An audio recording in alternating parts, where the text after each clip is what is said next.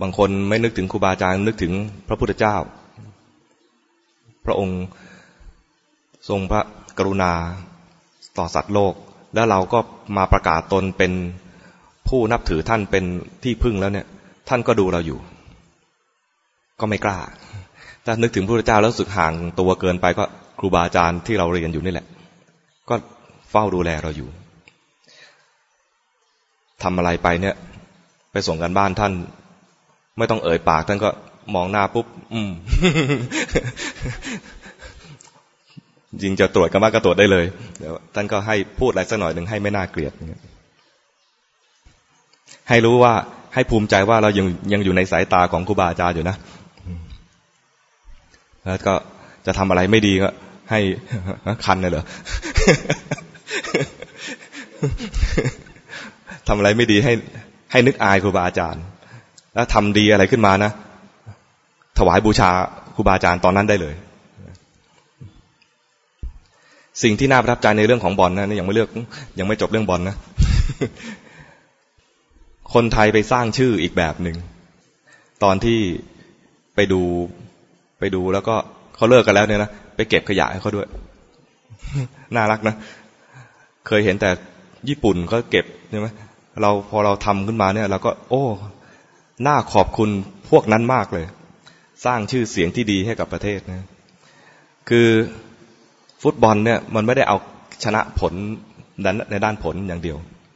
ที่ถูกกล่าวถึงกันมากในคราวนี้เนี่ยนะมันไม่ได้แค่มันชนะอย่างเดียวที่เขาชมกันก็คือว่าลีลาการเล่น อันนี้ก็เป็นเรื่องอะไรเรื่องการฝึกซ้อม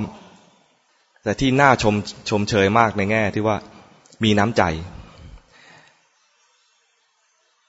ผู้ฝึกสอนของเรา พอได้แชมป์แล้วเนี่ยนะเขาก็บอกว่า เขาไม่ต้องการเห็นประเทศไทย ฟุตบอลเจริญประเทศเดียว เขาอยากให้คนในทีมในอาเซียนเนี่ย เจริญไปด้วยกันไปพร้อม ๆ กัน ไม่ได้ทับถมคนอื่นนะเวลาเราแข่งกีฬาอะไรกันเนี่ย ถ้าเป็นแฟนบอลทีมนี้ และทีมนี้เป็นคู่ต่อสู้แล้วนะพอเราชนะนะที่เคยทำกันอยู่ทั่วๆไปก็คือ เยาะเย้ยไอ้ทีมแพ้ ไอ้ทีมแพ้ก็กัดตอบอะไรประมาณนี้แต่บรรยากาศในคราวนี้นะ มันผิดไปเลย ไอ้ทีมที่แพ้หรือทีมที่เคยโดนแพ้ไปแล้วเนี่ยนะแต่ละทีมแต่ละทีมในในอาเซียนเนี่ยเขามีการคอมเมนต์คอมเมนต์มา อาตมาก็อ่านที่เขาคอมเมนต์ไม่ออกหรอกมีคนแปลให้ฟังอีกที มีคนอื่นก็แปลมา ก็แปลมาปรากฏว่าเขาชื่นชม ชื่นชมอันแรกเลยคือ อะไร นักบอลลูกครึ่งของเราทำให้สาวๆเนี่ยเลิกเลิกกินชาเขียวชามะนาว จะกินชาลิว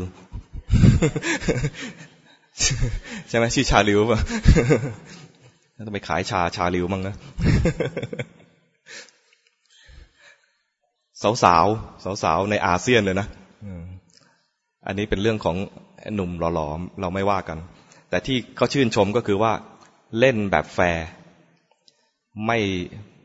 ไม่เล่นโหด ไม่เอาฟาว ไม่โวยวาย เล่นแบบสุภาพบุรุษ ซึ่งหายาก นี่ก็ชื่นชม แพ้แล้วยอมรับแล้วก็ ไอ้แฟนทีมบอลที่แพ้ก็ยอมรับ บอกทำไมทีมเราไม่เล่นอย่างนั้นบ้าง แล้วก็ชื่นชมว่าเราสร้างทีมด้วยคนไทยด้วยกันเอง ใช้ผู้จัดการทีมเป็นคนไทย ใช้โค้ชเป็นคนไทย เตรียมทีมมาดี ฝึกซ้อมมาดี เลือกคนหนุ่มๆ ไม่ได้หวังเอาคนอะไรเก๋าๆแก่ๆ ไม่ได้ว่าคนแก่ไม่ดีนะ แต่ว่า อาศัยว่าคนหนุ่มเนี่ยมันในแง่คนอื่นเนี่ยก็อาจจะมองในแง่ว่า ไม่มีประสบการณ์ แต่ถ้าคนไม่มีประสบการณ์ผ่านการฝึกซ้อมมาดี มันก็สามารถเอาชนะได้ หรือว่าผ่านสถานการณ์นั้นเครียดๆอันนั้นได้ ตรงเนี้มา พออ่านข่าวไปแล้วก็นึกนึกย้อนกลับมา หาพวกเรานี่แหละเวลาเราจะอยู่กับสังคม จะอยู่กันได้ดีต้องไม่ไม่เหยียดหยามกัน คนจะสามารถคีกันได้ จะสมานกันได้เนี่ยต้องไม่ลบหลู่ดูถูกกัน ต้องไม่เหยียดหยามกัน ไม่เอารัดเอาเปรียบกัน ถ้าชนะแบบโกง ชนะแบบเล่นแรง ชนะไปแล้วเนี่ยเขาก็ไม่ยอมรับ แล้วก็สร้างศัตรูเอาไว้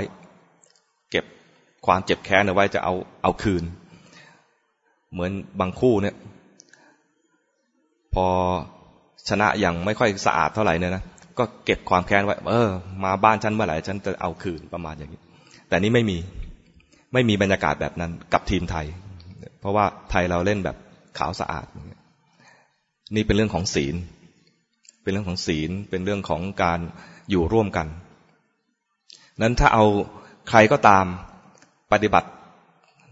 สิ่งเหล่านี้ขึ้นมาเนี่ยนะแม้ไม่ประกาศตัวว่าเป็นชาวพุทธเขาก็ได้รับผลดีจากการปฏิบัติอันนั้นแล้ว ไม่ต้องบอกว่า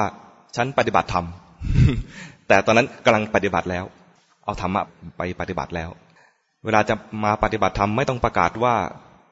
ฉันเป็นชาวพุทธก็ได้ บางคนก็ยังบอกว่าอยู่ในครอบครัวของอีกศาสนาอื่นอยู่ แต่นำเอาวิธีการในการเจริญสติ รู้ทันสิ่งที่ผิดในจิตใจตัวเอง